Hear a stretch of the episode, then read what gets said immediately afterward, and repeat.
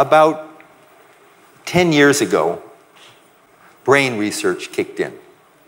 And that's been a game changer. And brain researchers have now identified three basic types of legitimate meditation. That's Bob Roth.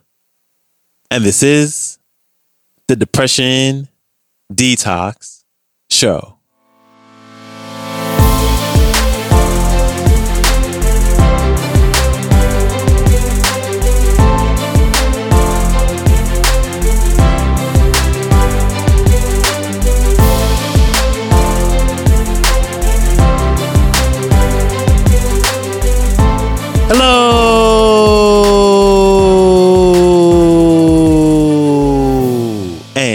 Welcome back to the Depression Detox Show, where we share ideas and stories to help you live a happier life. I am your host, Malikee Josephs. Happy Tuesday. Appreciate you tuning in with me today. And we have yet another new feature speaker joining the show.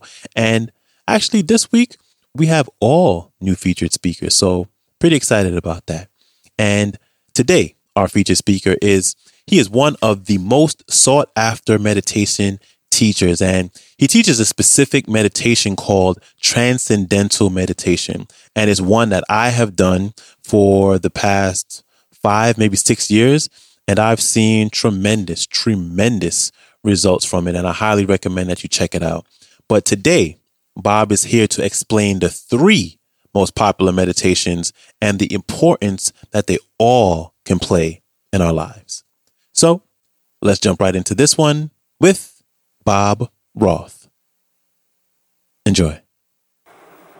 And here comes the discussion on three types of meditations. Because for a very, very, very, very, very long time, it was assumed by science that all meditations were basically the same. That it really didn't matter what you did, you were meditating.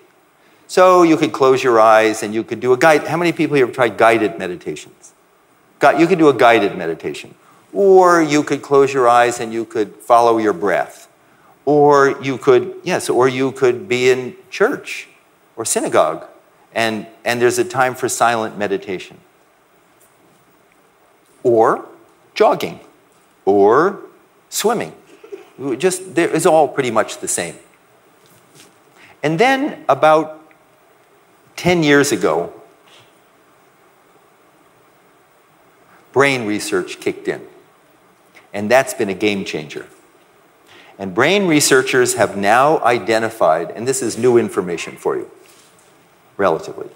Brain researchers have now identified three basic types of legitimate meditation. Legitimate meditation. There's a lot of crazy stuff out there. Just like there's a lot of crazy diets, there's a lot of crazy healers, there's a lot of great whatever. So you really have to just, but three basic types of legitimate meditation. The first, and this won't be, I actually wanted to so, show some charts, and Lori said, no, not so charts. Friday night, nobody wants to see charts, so just imagine. First type of meditation is focused attention. Focused attention. Some of you may have done this before. It's a concentration form of meditation. You go to a yoga class, and at the end of yoga class, the teacher said, Okay, now clear your mind of thoughts. I always love that one. right. And then peace in the Middle East. yeah. I'll clear my mind of thoughts and then I'll take care of the Middle East.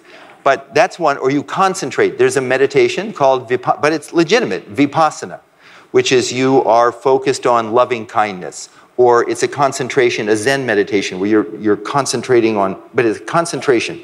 Thought they call this the monkey mind, and you're trying to clear your mind of thoughts. And that meditation enlivens or activates what they call gamma brain waves right here left prefrontal cortex, and that meditation, I mean, that gamma brain waves, 20 to 50 cycles per second, concentration. When your child is concentrating on a math problem, or you're concentrate, you're going to see some activation in that area. It is a wonderful tool for learning to concentrate in life, cut through the noise. Second type of meditation open monitoring, mindfulness. How many people here have done mindfulness? Mindfulness meditation, kind of popular. That in the analogy, in the analogy, I should say, focused attention is like trying to stop, the first one was like trying to stop waves on the surface of the ocean. Open monitoring or mindfulness is dispassionately just disengaging, and this is how you get calm. You just observe your thoughts, or you observe your breath, or you observe the silence. There's a lot, you sit quietly, and you just take five minutes and just observe, because we're just going to be fully present. And that, in that analogy, is like watching those waves rise and fall. Even if they're anxious waves, even if they're thoughts, even if they're anxious thoughts, even if they're thoughts about a boyfriend, and every time you, mindfulness allows us to have that thought and not go, or anything. It just step back and it creates what's called theta brain waves. And that's, you don't have to remember this, I won't quiz you, but that's um, five to seven cycles per second. That's an onset of dream. And it's also just sitting quiet, just getting ready to act. It's just, and mindfulness, while having many value purposes, is a wonderful coping tool. So in the beginning, in the middle of the day, if things get tense at, office, at the office, or if they get tense with the kids, which I know never happens, it's tense with the kids. Who did the ha ha ha? Um, tense, gets tense with the kids. You just take two minutes, do some breathing exercise, and you just calm yourself. And then you enter the fray. And here's the third type. And the third type is called self transcending. Now, I should say I have learned all three types. I teach the last one, Transcendental Meditation. I teach it, but I value all three for different reasons because they have different outcomes.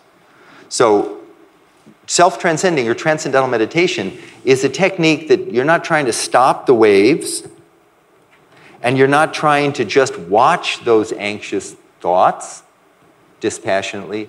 You're actually allowing the excited, agitated, thinking mind to just settle down to quieter levels of thought towards that calm, settled state that exists within every, hypothetically, exists within every one of us. And when the mind settles down in the most fluid, easy, natural way, your body gains a state of rest, according to research, deeper than the deepest part of deep sleep in 20 minutes. And there is a hormone. Anybody heard of the cortisol? Cortisol is a hormone. We need cortisol to live, but when we have high levels of cortisol, uh, it's for activity, it, it, high levels of cortisol for too long, adrenal burnout. It's secreted by the adrenal glands on the uh, adrenals on the kidneys, and everybody has too much. Pretty much everybody has too much cortisol. Cortisol fuels um, sleep deprivation, migraine headaches, depression, um, memory loss, not a good thing. We all have way too much cortisol. At the end of a good night's sleep, cortisol levels naturally drop about 10%. In 20 minutes of this self transcending, cortisol levels drop 30 to 40% every time. Now, I have been a big advocate. For a long time, people used to say to me, Well, I do mindfulness, so I don't want to do vipassana. Or I do transcendental meditation, and I don't want to do mindfulness. And I always thought, You're a wonderful person, but that's not, a, that's not big thinking. In a toolbox to handle stresses and pressures of, of the day, there's more than one tool. There's tools. And I'm a big advocate of equipping children, and I'm going to show you a video in just a moment, equipping children and us as adults with the tools that we need to find silence and calm that no longer exists anywhere in the world. And that calm and silence exists within each of us.